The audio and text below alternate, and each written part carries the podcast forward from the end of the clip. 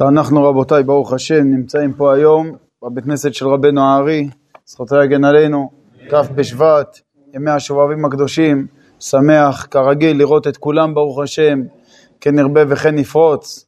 תראו איזה יופי, ברוך השם, כולם נקבצו בעולך, דבר נפלא מאוד ודבר חשוב מאוד. וצריך לדעת רבותיי, עם כל הניסיונות הגדולים שיש בדורות האחרונים, ובעיקר בדורות האלה, ממש ממש האחרונים, שבעצם החושך יחסי ארץ וערפי לאומים, ואנחנו נמצאים במצב שכתוב בספרים של הסתרות גדולות, ואף על פי כן צריך לדעת שדווקא בזמנים הללו, מי שחפץ בקדושה ומי שחפץ בטהרה, יכול למצוא בנקל את האפשרות להיטהר ולהזדכך ויש סייעתא דשמיא גדולה מאוד מאוד מאוד, דווקא בזמנים שלנו, ויש אפשרות לאדם שעיניו בראשו לנצל את הזמנים הללו בשביל להתעלות הפלא ופלא בעבודת הבורא יתברך, והוא זוכה לעצמו וזוכה לאחרים, וזה דבר גדול מאוד רבותיי. אנחנו תמיד מזכירים את דברי רבנו הארי למערכו לפני כ-450 שנה, שרבנו הארי אמר למערכו שתדע לך שמעשה קטן בדור שלנו הגרוע, הוא שקול כנגד מעשים גדולים ועצומים שהיה בזמנים של התנאים והאמוראים. אז אם זה לפני 450 שנה בצפת, בעיר מלאה של חכמים וסופרים, כך אומר רבנו הארי, מה נגיד היום בזמננו רבותיי? אי אפשר לשער ולתאר, ולכן אני מתכוון לכך בכל מובן המילה, חכם עיניו בראשו, לנצל את הזמנים הללו, לדעת להיטהר ולהזדכך, לבקש את השם בכל הלב, וכאשר אדם מצפה ומייחל לקדוש ברוך הוא, כך הוא מקבל כפל כפליים, ומה שבאדם זוכה לעשות, אין לזה שום הבנה כלל ועיקר. זה רק בעזרת השם, שיתגלה כבוד מלכות שמיים, אנחנו נבין רבותיי להשכיל מה טוב חלקנו ומה נעים גורלנו. שזכינו ברוך השם ללמוד דברי אלוקים חיים ולעסוק בתורה ובמצוות בהידור ובשמחה ובהקפדה ואדרבה. איך יודעים מי עובד את השם מאהבה ומי עובד את השם מיראה? כתוב בספרים שמי שעובד את השם מיראה, הוא מפחד להיענש. אז הוא בעצם לומד מה צריך לעשות בשביל לצאת ידי חובה, וזהו, הוא יודע, יצאתי ידי חובה. התפללתי, עשיתי את מה שצריך, קבעתי עתים לתורה, יצאתי ידי חובה.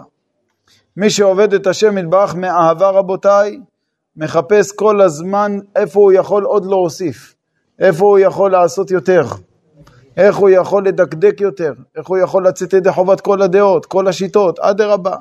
הוא לא מרגיש שזה מכביד עליו, הוא לא מרגיש שזה קשה לו, שום דבר. הכל זה במחשבה של האדם ובאהבה של האדם למה שהוא עושה. אם באדם אוהב דבר מסוים, אז לעולם הוא לא ירגיש בזה שום קושי, הפוך, הוא מתענג מזה. וזה הסיבה שאנחנו נבראנו רבותיי, כמו שכותב רבנו הרמח"ל בתחילת מסרים, מסילת ישרים, שאין האדם נברא אלא להתענג על השם. זה תענוג עולמי, זה כיף לעבוד את השם בצורה כזאת, ואז מתוך זה באדם יכול להגיע ליראת הרוממות, שמה זו יראת הרוממות? יראת הרוממות שבאדם מרגיש שהוא קרוב להשם והוא מפחד לאבד את זה. הוא מפחד לאבד את קרבת השם. זה יראת הרוממות. הסביר הפחד יצחק שיראת הרוממות זה מחמת הרוממות, הוא ירא בעצם לפחד זאת, להפסיד את הדבר הגדול הזה, יראת הרוממות. זה כמו, אי אפשר לשער את העניין הזה שבאדם מרגיש כמו אחרי יום הכיפורים, מוצאי יום הכיפורים, הוא מרגיש שהוא נמצא בהתעלות כל כך גדולה וגבוהה, שהוא לא רוצה שיגמר. זאת אומרת, הוא אומר, הלוואי הייתי יכול לשמר את ההרגשה שיש לי כרגע, לשמר אותה הלאה והלאה. זו יראת הרוממות, זו יראה גבוהה ועצומה רבותיי. טוב, אנחנו רבותיי היקרים, נמצאים פה ברוך השם בימי השובבים כמו שהסברנו, ודיברנו על זה קצת בציון של בניהו בן יהוידע, ואני אזכיר את הדברים. עניין של תיקון היסוד שעוסקים בו בעיקר בדורות הללו האחרונים ביתר שאת וביתר עוז, צריך לדעת שזה לא איזשהו תיקון פרטי לעוון מסוים, אלא זה בעצם תיקון כללי לכל העניינים. הרי זה עניין של תיקון היסוד. מה הפירוש תיקון היסוד? יסוד זה דבר שהוא כולל בתוכו את הכל. הרי זה יסוד. אז כל דבר שהוא יסוד והוא יסודי, אז הוא בעצם דבר שהוא שורש. הוא שורש להמון המון דברים בעבודת הבורא יתברך, וזה העניין של היסוד. ולכן, גם הגאולה השלמה שאנחנו מצפים לה, כתוב שהיא צריכה להיות באלף השישי, שהאלף השישי זה כנגד היסוד כידוע. האלף החמישי, אומר רבנו הארי בעץ חיים, זה כנגד ספירת ההוד, שהאלף החמישי, כל האלף החמישי, בית המקדש יהיה חרב. כך כתוב, בית המקדש נחרב בסוף האלף הרביעי, כל האלף החמישי חרב, באלף השישי יכול כבר להיבנות. האלף החמישי שהוא כנגד ההוד, עליו נאמר, נתנני שוממה כל היום דבה. דבה זה אותיות הוד, כל היום כאלף שנים בעיניך כיום אתמול. האלף השישי זה כנגד היסוד. שם אומר הזוהר הקדוש, כל יום שלא נבנה בית המקדש כאילו נחרב, זאת אומרת שכל יום אפשר להיבנות, רק הכל תלוי בעניין הזה של שמירת הברית, שמירת היסוד. מלכות אדום, שהחריבה בית המקדש, כתוב שם בתהילים שמה מלכות אדום אומרת, ערו ערו עד היסוד בה. זאת אומרת, ערו זה מלשון ערווה עד היסוד בה, שזה עיקר העניין של ההחטאה בעניינים הללו, ואז זה בעצם גורם את עריכת הגלות. אני אראה לכם דבר, כתוב מפורש, רבנו משה זקוטה כותב, העיד הרב רבי אברהם הלוי ז"ל, שהיה מתלמידי רבנו הארי, שהוא קיבל מהרב ז"ל. דהיינו רבי אברהם הלוי העיד שהוא קיבל מרבנו הארי, כי המוציא שכבת זרע לבטלה הוא מחדש שבירת הכלים. ככה הוא כותב. זאת אומרת, זה מחדש עוד הפעם חורבן, מחדש עוד הפעם עניין של שבירת הכלים עד כדי כך. אי אפשר לשער ולתאר. ולכן צריך לדעת, רבותיי, שכל בן אדם שזוכה לעשות את התיקונים הנפלאים הללו, ולהיות נותר ברית, הוא מזכה לא רק את עצמו, אלא כל אלו שקשורים איתו בשורשי נרנחי שלו. ואנחנו רואים שזה דבר יסודי מאוד, וזה דבר מאוד שורשי. רואים גם, ברוך השם, בחורים צעירים, שברוך השם, בלי עין הרע, רבים באים ומתעוררים לשמור קדושה, לשמור טהרה, פלא פלאים. לכאורה בחור צעיר, גר בכרך, ואף על פי כן רודף אחרי הקדושה, אחרי הטהרה. דבר עצום רבותיי, הגמרא אומרת שהקדוש ברוך הוא משתבח בו בכל יום, גמרא במסרת פסחים, מכריז עליו בכל העולמות כולם. זאת אומרת, כל מי שברוך השם יש לו נשמה של יהודי בקרבו, צריך לדעת איך לעורר לו את הנשמה, וברגע שהנשמה מתעוררת, היא תרדוף אחרי התורה והמצוות, היא תרדוף אחרי הקדושה והטהרה. רבנו הארי גילה לנו תיקונים עצומים בעניינים הללו של התיקון היסוד, שאמרנו כבר שהתיקון היסוד זה עניין של האלף השישי, השישי זה העניין של האות ו', וידוע שהיסוד הוא נקרא אות ו', ככה רבנו הארי מביא בעץ חיים, שער ל"ב, ובהמון מקומות, גם בזוהר הקדוש כתוב שהיסוד זה כנגד האות ו', יש את התפארת שזה ו', יש גם את היסוד, ואנחנו יודעים שגופה וברית חשבינן חד, והוו הזאת, אז כתוב דברים נפלאים, שקודם כל זו הוו שיעקב אבינו לקח מאליהו הנביא, ויחזיר לו כאשר הוא יבוא ויבשר אותנו. אבל אליהו הנביא, מתי יבוא ויבשר אותנו? אליהו הנביא הוא נקרא מלאך הברית. מתי שהוא יעיד בעצם על העניין של השמירת ברית קודש, אז הוא יבוא ויבשר ואז הוא יקבל את הוו בחזרה.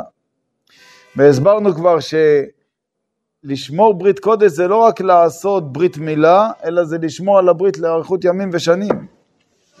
ואז בן אדם הוא נקרא מהול. כמו שאומרת הגמרא בעירובין בדף י"ט, שמי שחלילה בא לקותית או פוגם, אז הוא לא נקרא מהול. אברהם אבינו לא מכיר אותו. עד כדי כך. וגם מצינו בפרשיות הללו של יציאת מצרים, ושמתי פדות בין עמי ובין עמך, פדות כתוב בלי ו', ובעל הטורים כותב שלעתיד לבוא יהיה פדות עם ו', מתי שתהיה גאולה שלמה יותר. זאת אומרת, פדות שלח לעמו, ציווה לעולם בריתו, כמו שכתוב בתהילים קי"א. אז הנה הוו הזאת היא חסרה ותושלם. מתי? מתי שאנחנו נקיים את החלק שלנו בברית, הקדוש ברוך הוא יקיים את החלק שלו בברית. הוא הבטיח לנו להיות לנו לאלוהים ולהנחיל לנו את הארץ אחוזת עולם, אבל הוא כרת ברית עם אברהם ואמר לו, ואתה את בריתי תשמור. זאת אומרת, הא בהא ולכן דבר נפלא שפעילות בגימטריה זה 490, שזה יוצא בדיוק גלות אדום. גלות אדום 490, וזה בעצם תלוי בדבר הזה. אז יש פה בשער רוח הקודש, כידוע, שכאשר אנחנו עושים את תיקוני השובבים, אז בעצם כל הכוונות של מרן הרשש בסידור, זה מתבסס בעצם על הביאורים הללו שהתבהרו בשער רוח הקודש בתיקון כ"ז. וכאן יש את כל הסדר של הפת העניות עם הכוונות שלהם ועם החמישה מיני פדים למי שערער ביום וראה טומאת קרי בלילה ולמי שבמזיד גרם אה, להוציא שזל ולמי שערער חלילה בזכר או מי שערער באישה או דין של משה בעורלתו חמישה מיני פדים שרבנו הארי מלמד פה את הכוונות שלהם ומרן הרשע סידר על זה את הסידור והעמיק חקר עוד יותר ועוד יותר בפרטי פרטות בכוונות הללו. ומאוד מעניין שלאחר שכתוב כל הכוונות וכל העניינים הללו ופת העניות כפשוטה ממש כתוב פה אמר שמואל כך לשון מוריזל שמוריזל כאשר אמר שהוא כותב הוא מתכוון למערכו לאבא שלו לאבא שלו, רבנו חיים ויטל, שהוא קורא לו מוריזל, ולרבנו הארי שהוא קורא הרב הגדול. כך לשון מוריזל שהנה התיקונים הנזכרים נתנם הרב הגדול זלהה לאדם אחד לפני מוריזל. זאת אומרת המערך הוא ראה איך רבנו הארי נתן את התיקונים הללו לאדם אחד וציווהו על כל הנזכר לעיל.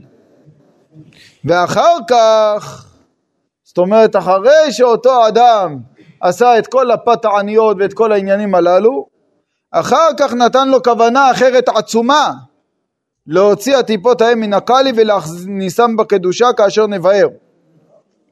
וזה בעצם מה שהמערכו פה כותב.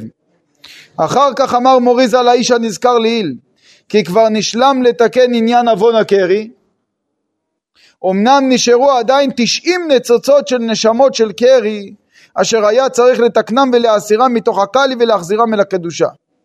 זאת אומרת, זה דבר רבותיי שאי אפשר לשער ולתאר. רבינו הארי, עליו השלום, שהיה פה בעולם הזה, זה הקדוש ברוך הוא נתן לנו לטעום מה זה משיח. עד כדי כך, שהוא נותן את כל התיקונים הללו לאותו בן אדם, ולאחר שאותו אדם מסיים, רבנו הארי מסתכל עליו ואומר לו, מצוין, אתה תיקנת, אבל נשארו לך תשעים ניצוצות, נשארו לך תשעים ניצוצות, רבותיי, רבנו הארי אומר לאותו אדם, תיקנת, אבל נשארו עדיין תשעים ניצוצות שאתה צריך לתקן. רבותיי, מי יכול להגיד דברים כאלה? כל השאר רוח הקודש הזה זה תיקונים שהוא נתן לתלמידים שלו, שהם יהיו מוכשרים לקבל את סודות התורה ולהבין אותם. דברים שאי אפשר לשער ולתאר. לפני שרבנו הארי נפטר, אנשים כמעט יצאו מדעתם. אמרו, היינו בטוחים שזהו, אתה מתקן את העולם. אתה נותן לנו כל אחד בדיוק מה התיקון שלו, אנחנו עושים את הדברים וזהו. ואכן יש היה קבלה בידי חכמי צפת, מגורי הארי, שאם רבנו הארי היה נשאר איתנו עד שנת ש"ל"ה, נפטר בה' באב, ש"ל"ב. ואם היה נשאר איתנו עד ש"ל"ה, היה העולם מגיע לתיקונו, ורבנו הארי זה היה מלך המשיח. וזה עניין של שאלה, עד כי יגדל שאלה. לא זכינו, ואנשים כמעט יצאו מדעתם, עדות על המערכו עליו השלום, שלפני שקברו את רבנו הארי, המערכו התחיל לצעוק כמו משוגע. והוא נפל על, ה, על הגוף של רבנו הארי, חיבק אותו, אמר אני לא מוכן שיכניסו אותו לאדמה. בהתחלה הניחו לו, אחרי זה ראו שהוא הולך לצאת מדעתו. ופשוט מאוד תפסו אותו בכוח והרחיקו אותו. עד כדי כך. אי אפשר לשער ולתאר רבותיי. בכל מקרה, רבנו הארי הבטיח, כבשים ללבושיך, זה דברים שבכבשונו של עולם, שעוד יחזור והדברים יתבהרו ויתגלו יותר ויותר. ולכן, כאן רבנו הארי אומר לאותו אדם נשארו תשעים ניצוצות. נתן לו פה עוד כוונה לעשות ביושב בסתר עליון עם הכוונות. לאחר שאותו בן אדם עשה אותם, אמר לו רבנו הארי, אחר כך אמר לו כי על ידי הכוונה הנזכרת מסתלקת בחינת נשמה נשמה שלהם מתוך הקאלי ועדיין נשארו נשמה ורוח ונפש שהם בחינת ג' הוויות שהם בגימטריה ע"ח ואמר לו הצלחת מצוין ביררת עוד 12 ניצוצות נשאר לך עוד 78 ניצוצות. ואחרי שהוא אמר לו שנשאר לו עוד 78 ניצוצות הוא אומר לו דבר כזה, ככה מספר המערכו. אחר כך בלילה אחרת אמר לו, כי להיות שאלו האח ניצוצות הם מושרשים מאוד בקאלי, שהיה צריך תיקון וטוח גדול להוציאם משם. ואז מלמד אותו פה רבותיי את הייחודים שכתובים פה בשער רוח הקודש, בשביל להוציא את ה-78 ניצוצות שנשארו.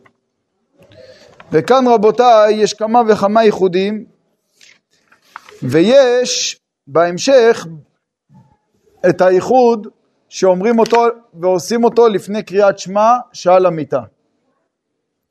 יש האמת ארבעה ייחודים, אנחנו בעזרת השם נבהר אחד מהם ובעזרת השם בשיעורים, גם שיעורים מוקלטים וכולי, ביארנו את כולם ובלי נדר בקבוצות נוספות נוכל לבאר אותם בעזרת השם בשמחה רבה והעיקר לקבל קודם כל את ההבנה ואת המושגים בדברי הרב. האיחוד הזה בעצם זה נקרא איחוד שקוראים אותו תגעץ. יש כמה שלבים לאיחוד הזה. כותב הרב כך אחר כך בלילה אחרת אמר לו שיכוון קודם שהוא אמר סדר השכיבה בשם תגעץ. בתחילת תצרפהו בצירוף תעו גץ. זאת אומרת תעו תף עין גץ ג' צדי. בתעו הוא אב קל ואב קדם ובן. מה הפירוש של הדברים הללו? הרב מבאר שהאב קל אם אתה עושה שם הוויה בריבוע, שם הוויה פשוט, בריבוע י', י' כ', י' כ' ו', י' כ' ו' כ', זה יוצא בגימטריה אב. ואם עושים שם הוויה של מילוי מה בריבוע, דהיינו י' ו' ד', י' ו' ד' כ' א', י' ו' ד' כ' א', ו' א' ו', י' ו' ד' כ' א', ו' א' ו' כ' א', זה יוצא בגימטריה קל, 130. ואב קדם ובן, אז עוד הפעם אב זה עוד הפעם הוויה בריבוע, וקדם זה שם הוויה במילוי אהין, דהיינו י' ו' ד' ק' ק' ו' ו' ק' ק' בריבוע. זה יוצא בגימטריה קדם, 144. ובן זה שם בן עצמו של הנוקבה. כל השמות הללו, שזה ריבוע פשוט וריבוע של הוויה דמה, ריבוע פשוט וריבוע של הוויה דבן, ושם בן הזה, זה השמות של הדעת של הנוקבה דזה. מכוונים את זה גם כן כאשר אנחנו אומרים בשבת קודש בתפילת המנחה ואני תפילתי לך אדוני את רצון, כן? אז כאשר אנחנו אומרים ואני תפילתי לך אדוני עת רצון, המילה עת זה בעצם העין תף, וזה השמות הללו. ואחר כך עם השורש של ההוויה הפשוטה, שזה ארבע אותיות, י' כ' ו' כ', אז אתה מוסיף את זה ואז זה מרכיב את המילה דעת. וכל העניין הזה זה בשביל למתק את הדעת של הנוקבה, וכותב הרב שאב, קל ואב, קדם ובן, שכל זהו בגימטריה טעו. זאת אומרת, זה בגימטריה ת"ע.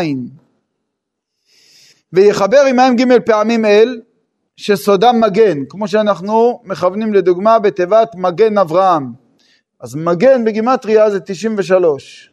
93 זה ג' פעמים אל. הג' פעמים אל הללו, יש להם כוח למתק. חסד אל כל היום. והגימל פעמים אל, הם ממתקים את הדעת של הנוקבה. מתי שאנחנו עושים את התעו גץ, אז תעו זה השמות של הדעת דנוקבה, והגץ זה גימל פעמים אל שממתק אותם. ואומר הרב שסודה מגן והם גץ הנזכר וניקודו מפסוק אנוכי מגן לך, תעו הם א' נ' מאנוכי וגצה קמצרה הם מ"ג ממגן. זאת אומרת, איך אנחנו אומרים? מגן. מגן זה קמצרה. אז יוצא לנו מכאן שטעו גצה. טעו, ניקוד מאנוכי, אנו, וגצה זה ממגן. אז זה בעצם כוונה ראשונה של הצירוף של השם הזה. וההבנה שלו. כל המטרה בסופו של דבר זה בעצם למתק פה את הדינים ולהחליש את כוח הקאלי על מנת שיהיה ניתן לשחרר משם את הניצוצי קדושה. אגב, במאמר המוסגר אני אומר, כך בעצם הדרך, שזה בעצם להחליש את כוח הקליפה, להחליש את האחיזה שלהם, שלא יהיה להם יניקה, שלא יהיה להם חיות, ואז ברגע שהם נחלשים, אפשר לשחרר משם ניצוצי קדושה. נפקא מינה שמי שרוצה להקיש את זה לחיי היום יום, אם רוצים להוציא חטופים מאיפה שצריך להוציא, אז אם אתה נותן להם אוכל, לאויבים, ואתה נותן להם חיות וכולי, הם רק הקליפה מתחזקת, והם צוחקים עליך בעיניים, וימשיכו להחזיק עד בלי סוף. אם אתה תצפה לרחמים של האויבים, אתה טיפש גדול מאוד, מכיוון שאתה הופך להיות כל המרחם על אכזרים. כל המרחם על אכזרים, אתה בעצם מתאכזר על רחמנים. אתה צריך לדעת שזה לא עובד בצורה כזאת. זה עובד באופן של צריך להחליש את הקליפה, ואז אפשר לשחרר משם ניצוצי קדושה. זה גם סוד של התענית של התשובה. האדם רוצה לחזור בתשובה, והוא עושה את העניין של התענית. על ידי התענית הוא נחלש, אמת. על ידי שהוא נחלש מהתענית, עכשיו על ידי שהוא עושה תשובה, הוא יכול לברר ולהוציא את כל הניצוצי קדושה ששייכים אליו, שהיו בקליפה. עד כדי כך. יסוד של התענית.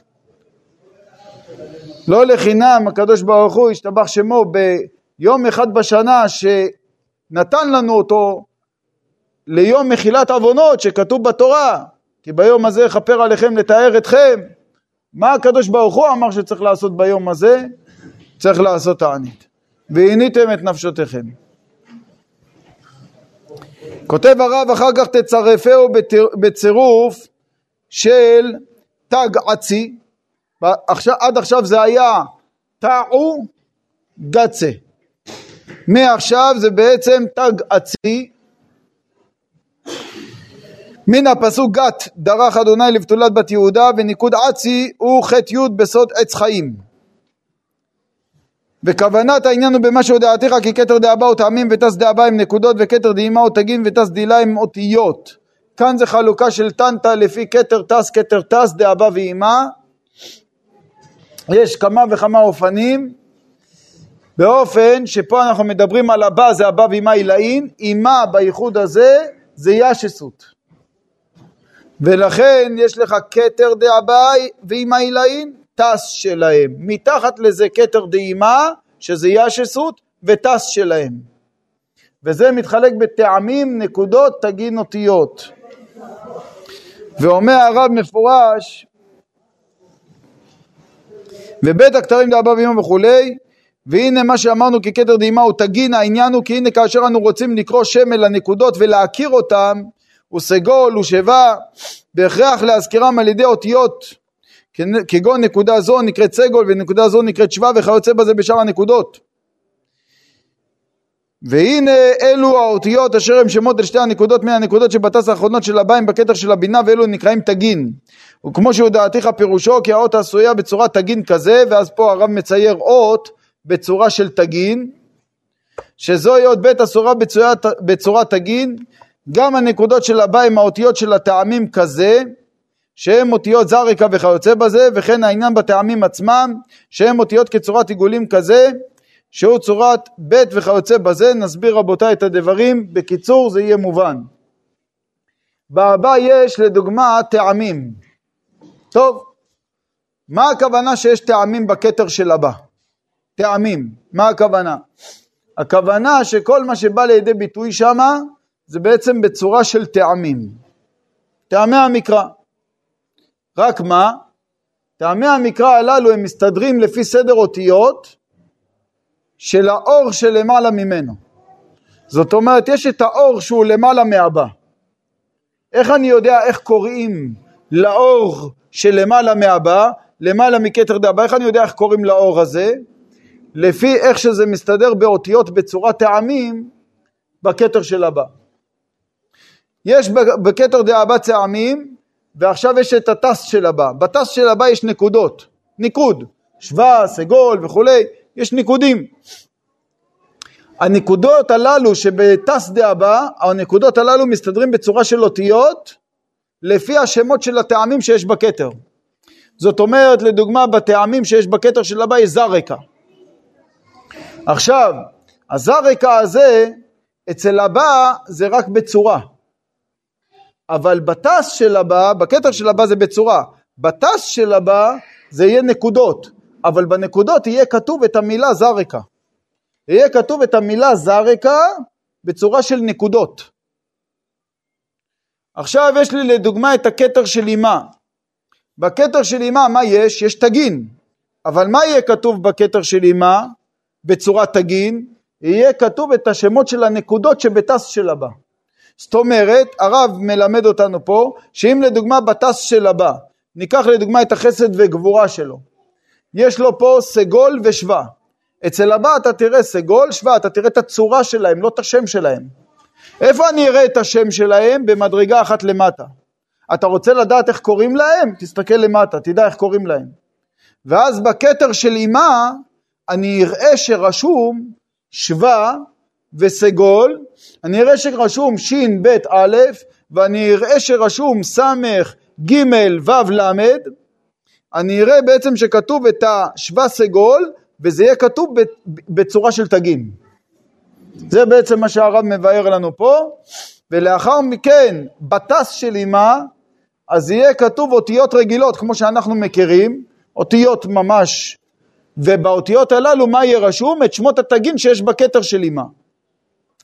זה דבר מאוד מעניין, שכותבים את זה גם הכרם שלמה, וגם הלשם שבו והחלמה, הם כותבים מפורש שיש שמות לתגין. כי הרב אומר שבטס של אימה כתוב את השמות של התגין שיש בכתר שלה. ואנחנו לא מכירים שמות של התגין. אבל אומר הלשם שזה דבר שלא קיבלנו אותו ולא, ורבנו ארי לא גילה לנו, אבל הוא גילה לנו שיש שמות לתגין. דהיינו, שוודאי שתג אחד הוא לא נקרא כמו שתי תגין או כמו שלושה תגין, ברמב"ם יש גם אה, שתי תגין ושלושה תגין, יש ספרים שהם גם שבעה תגין וכולי, ולכל הדברים הללו, אף על פי שאנחנו עושים רק אחד או שלושה, אבל יש בזה בעצם, יש בזה בעצם אה, כוונה רבותיי, ויש שורש לכל העניינים הללו, כמו שכתוב בספר תורת חכם, וצריך לדעת, וצריך לדעת רבותיי, שהבעל הלשם כותב יותר מזה, הוא אומר אפילו יש תגין שהם פונים לצד ימין, יש תגין שהם פונים לצד שמאל, הוא אומר לכל תג יש שם בפני עצמו.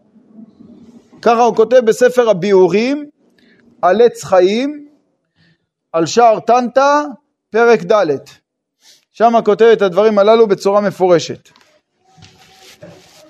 אז אומר פה הרב, ונחזור לעניין כי האותיות אשר בכתר של אמה הם צורת אותיות של הנקודות, אינם רק אותיות של שווה סגול אשר הם בגימטריה תג.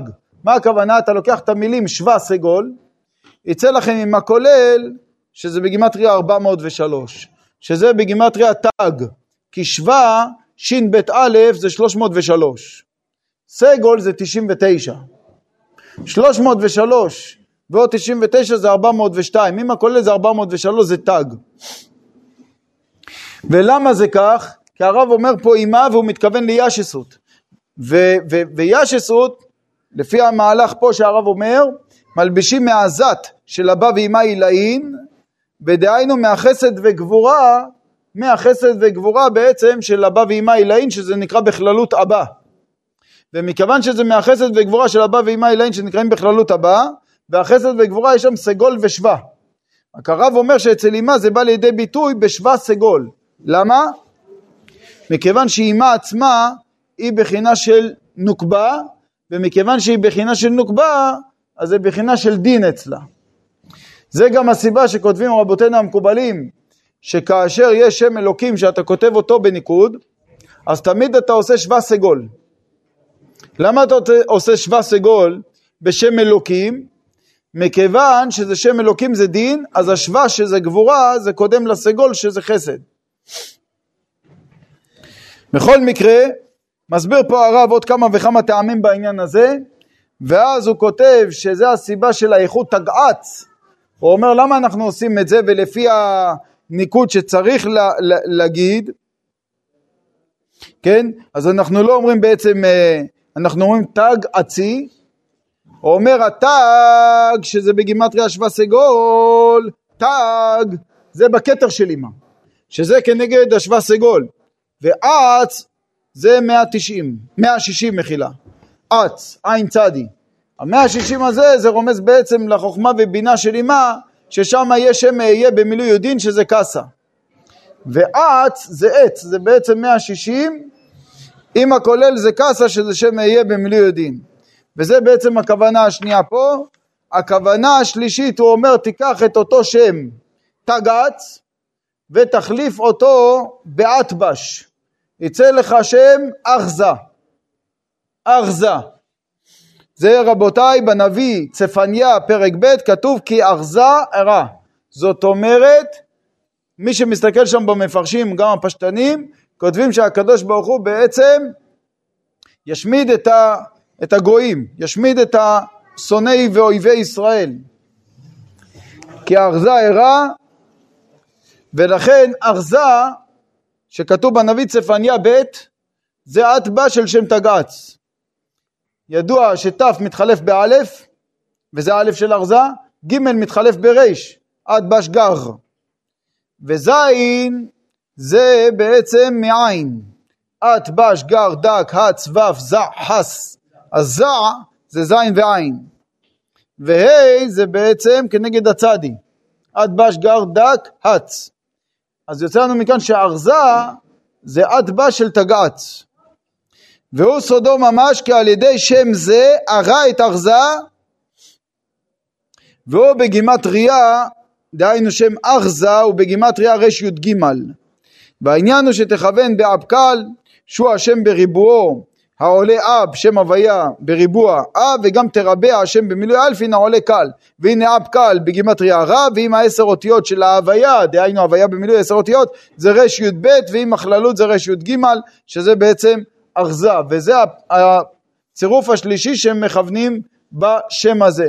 אז זה בעצם, בהתחלה זה אמרנו תאו גצה, ולאחר מכן תג עצי, ועכשיו ארזה. לאחר מכן אומר הרב, תצרפהו צירוף רביעי, והוא תוצא גאה. בניקוד תוצא יוצא מן הפסוק תנור וקיריים יוטץ, קיבוץ וקמץ של יוטץ. וניקוד גאה יוצא ממנהג עוג מלך הבשן. אז מלך זה סגול סגול. אז זה בעצם תוצא גאה. ופה גם כן הרב מסביר את הסודות שלהם, שזה תנור וקיריים יוטץ, תנור זה אחד, קיריים זה שתיים, זה כנגד הגימל ראשונות של הקליפה, שיצאו מהשיגים של הגימל מלכים הראשונים, שהם בלע, יובב וחושם, כמבואר אצלנו. הנה העליון נקרא תנור והוא סוד, הנה יום השם בא בוער כתנור, הרב הרכיב פה שני פסוקים ביחד מהנביא ישעיה, וכתוב מפורש פה במפרשים כיצד הנבואה היא בעצם על הגאולה שאנחנו מצפים לה. כתוב מפורש שגימטריה בלה יובב חושם הוא עין תף, דהיינו תף עין מהאיחוד וגץ הוא ג' אל שזה ממש התלת עלמין. כי שם מתעוררות כל הדינים ועושות אלף אלפין ריבו, כנזכר שם באידרה, והם סוד אלף יומין דחול, ולכן כרוע הפסוק יום השם, והשני עולמות אחרים נקראים קיריים, כי הם דינים יותר חלשים, והנה נתיצת אלו הדינים של תנור וקיריים הוא על ידי שם תץ, הנזכר לי כמו שנבהר וזה שאמר יוטץ, ותח... וצריך לכוון בתץ מן אבגי ואחר כך תץ, אשר על ידו תהרוס ותנטוץ, כל הדינים הנמשכים מאלו העולמות. לאחר מכן הרב מסביר איך אני מגיע לתץ הזה, הוא מסביר שזה כמו הכוונות שמכוונים לדוגמה בהדלקה של שתי נרות של שבת קודש. ידוע שהרב אומר מפורש שכאשר מדליקים את הנר אז מכוונים לגימל ייחודים, שזה גימטריה נר. הוויה אהיה, הוויה אלוהים, הוויה עדינות. גימטריה נר 250. מדליקים שתי נרות, שזה בעצם כנגד הייחוד של זון, בכתר בחב"ד בזת, והייחוד באבא ואימא, בכתר בחב"ד בזת. הוויה אהיה, הוויה אלוקים, הוויה עדינות. זה שתי נרות. ואומר הרב שברגע שמדליקים את השתי נרות הללו בקדושה, מכבים את הנרות של הקליפה, ואז בעצם גם כן אפשר לשחרר משם את הניצוצי קדושה שצריך. אגב, בוא אני אגלה איזה סוד קטן, אם כבר אנחנו מדברים. הרבה דנים מה העניין שמדליקים נרות לעילוי נשמה וכן על זה הדרך. ובדרך כלל אומרים בזה כל מיני טעמים יפים ונר השם נשמת אדם ואמת, וכל הטעמים נכונים ויפים.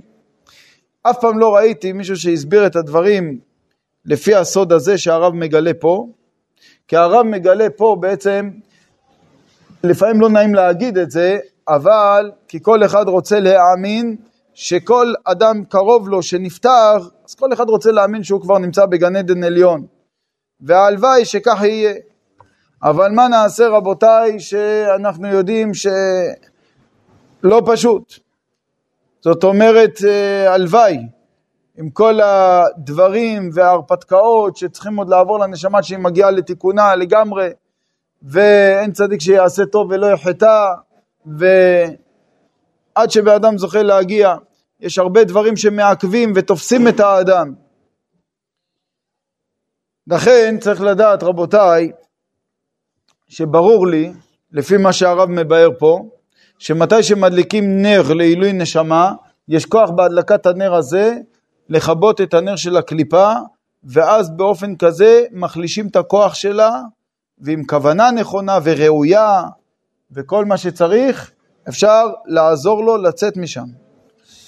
לעזור לו פשוט מאוד לצאת, ובואו אני אקריא לכם את המילים, אומר רבנו הארי, והנה סוד כל זהו במה שידעת, כי ג' ייחודים שהם הוויה יהיה הוויה אלוהים הוויה עדנות ביורם הוא הוויה ואהיה כתר דזיים כתר דנוקבה הוויה אלוהים מוכין דזיים מוכין דנוקבה הוויה עדנות הם זין תחתונות דזיים זין תחתונות דנוקבה וג' הייחודים אלו הם בגימטריה נר וכולם הם בזיווג זון וכנגדם נר שני למעלה בזיווג הבא ועימה ממש על דרך הנזכר. וזה סוד חיוב האדם להדליק בכל ליל שבת שתי נרות לרמוז אל בית זיווגים אלו שהם זיווג דאבא ואימה וזיווג דזיים נוקבה והנה ממש כנגד בית אלו דקדושה יש בקליפה. ולכן הוא חובה להדליק בית נרות אלו בקדושה כדי שיתקבעו בית הנרות של הקליפה. כנזכר בזוהר בראיה מאמנה בעניין כוכב שבתאי המושל בשבת והנה בית פעמים נר המתק שזה חמש מאות בית פעמים נר וצריך להסיר עשרה מהם ויישארו תץ בלבד ובזה הוא סוד נתיצתם והעניין הוא כי עניין נר זה הוא סוד רמח איברים כנזכר ברב ספרה בפרשת תרומה. אני אסביר רבותיי את הדברים, פעמיים נר אז אנחנו יודעים ומבינים שזה בעצם השתי נרות זה גימטריה 500, צריך להגיע לתץ, איך מגיעים לתץ הזה? הרב מסביר פה ש, שהרי הייחודים הללו, כמו שעשינו, זה הוויה אהיה, הוויה אלוהים, הוויה עדנות. מה אתם רואים? שההוויה תמיד ישנה, השמות שמתחלפים זה השמות של הנוקבה.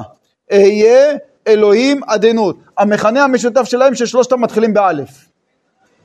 כל מי שלמד איחוד לאלפים, שנה שעברה פה בבית הכנסת של רבנו הארי, למדנו את איחוד לאלפים. באיחוד לאלפים, מה אנחנו מכוונים שמה? נוצר חסד לאלפים. דהיינו, מכוונים שהחסד, שזה גימטריה שם הוויה במילוי יהודין, הוא מאיר לאלפים, דהיינו לשם אהיה במילוי אהין, שזה קנה, וגם עדנות אלוהים. מה אתם רואים עוד הפעם? שם אהיה, שזה הקנה, ושם עדנות ושם אלוהים. שלושת המתחילים באלפים, והיום מכוונים להעיר לאלף, לאלפים של הקנה ושם של אלוהים ושם עדינות. על ידי כך אנחנו בעצם ממתקים משם את כל שורש הדינים ועל ידי כך לקהלי למטה אין אפשרות לאחוז ולינוק מהקדושה ועל ידי כך אפשר לברר משם את הניצוצי קדושה שצריך. לכן אנחנו אומרים נוצר חסד לאלפים, נושא עוון ופשע וחטאה ונקה, מנקים מהם את הניצוצי קדושה שצריך לנקות. כנגד הי"ג מידות של מיכה המורשתי זה כנגד ותשליך במצולות ים כל חטאותם. למה? כי ברגע שאתה החלשת אותם אתה יכול להשליך במצולות ים כל חטאותם, ואז בעצם לברר משם את הניצוצי קדושה. אז ברגע שאנחנו מסירים את הגימל אלפין הללו, ואז לקליפה אין יניקה מהם, אז הסרת את הגימל אלפין וגם את הנפש ורוח שלהם. ברגע שהסרת את הנפש רוח וגימל אלפין, שזה עניין של הנר, נפש רוח, ואת הגימל אלפין, אז אתה הסרת עכשיו מכל נר, אתה הסרת ממנו חמש. הסרת ג' אלפין ונפש רוח. נר בגימטריה זה 250. הסרתי חמש, כמה זה יוצא לנו? רמה, רמ"ה. ועל זה נאמר בשיר, בשירת, בשירת הים, סוס ורוכבו רמה בים. זאת אומרת, זה בדיוק העניין של תשליך במצולות ים כל חטאותם. סוס ורוכבו רמה בים, ואז רמה רמה ביחד זה תץ, ועל ידי כך אפשר לנטוץ בעצם את אותה קליפה על ידי שמחלישים אותה ולוקחים משם את הניצוצי קדושה.